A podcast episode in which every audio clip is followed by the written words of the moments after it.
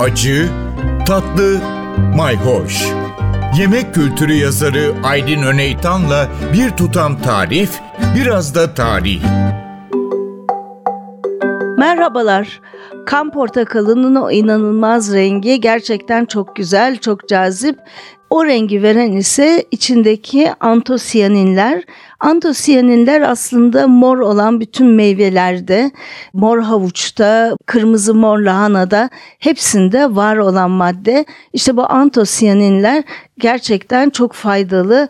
Özellikle de antioksidan açısından son derece güçlü.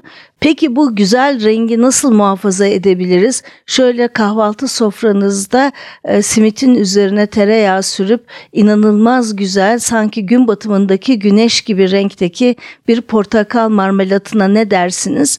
Evet bunun için 5-6 tane portakalı alın. Bütün olarak bunları haşlayacaksınız. Ama haşlamadan önce incecik o renkli kabuklarını alın. Bunu rendeleyerek alabilirsiniz. Tabii ki o rendelediğiniz zaman onu atmayacaksınız. Olduğu gibi kurutabilirsiniz. Çaylarınıza katabilirsiniz. Keklerinize katabilirsiniz.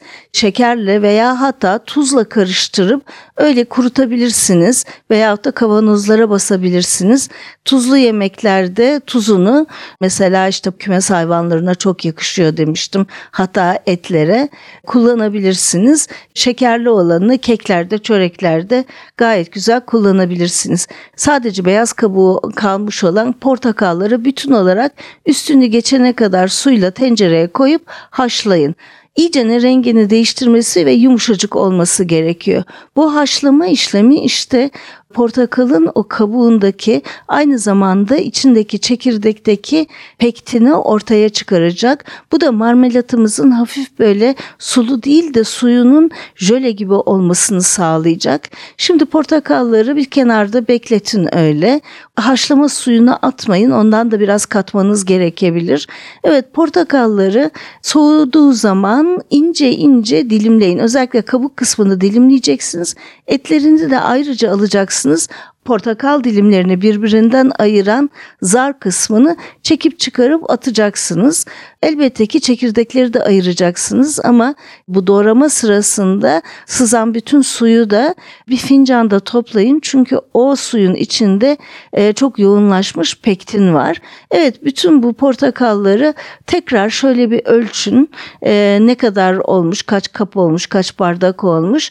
Tekrar tencereye koyun. İşte o kadar da şeker ekleyeceksiniz ekleyeceksiniz. Şimdi buna ben yarım limonun suyunu da öneriyorum. Rengi iyicene korumak için. İşte bu şekilde portakal marmelatını su ve şekerle kaynatın. Birazcık da o haşlama suyundan azıcık kaldıysa ekleyebilirsiniz. Eğer ki ilk başta portakalın kabuğunu o renkli kısmını bir sebze soyucuyla soyduysanız o kabukları da kibrit gibi ince ince kesip onları da içine azıcık katabilirsiniz. İşte marmelat e, plop plop kaynayıp da tam böyle jelleşme noktasına gelince adeta kıvamlı bir jöle haline alınca ateşten alın ve kavanozlara doğrayın. Evet kahvaltı sofranızda adeta bir güneş açacak. Afiyet olsun. Takipte kalın. Hoşça kalın. Bir tutam tarih, biraz da tarif. Aydın Öneytan'la Acı Tatlı Mayhoş Arşivi ntvradio.com.tr adresinde Spotify ve podcast platformlarında.